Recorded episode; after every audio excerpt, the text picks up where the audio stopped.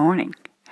We're going to talk about building a memorial before God this morning. This is a most interesting little uh, little verse. In Acts 10:4, God told Cornelius that his giving and his prayers will come up before him.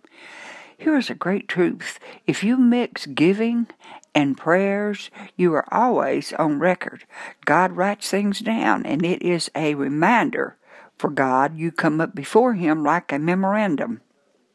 And here's how it's actually worded The angel of the Lord spoke to Cornelius, and he said unto him, Thy prayers and thine alms are come up before me for a memorial before God.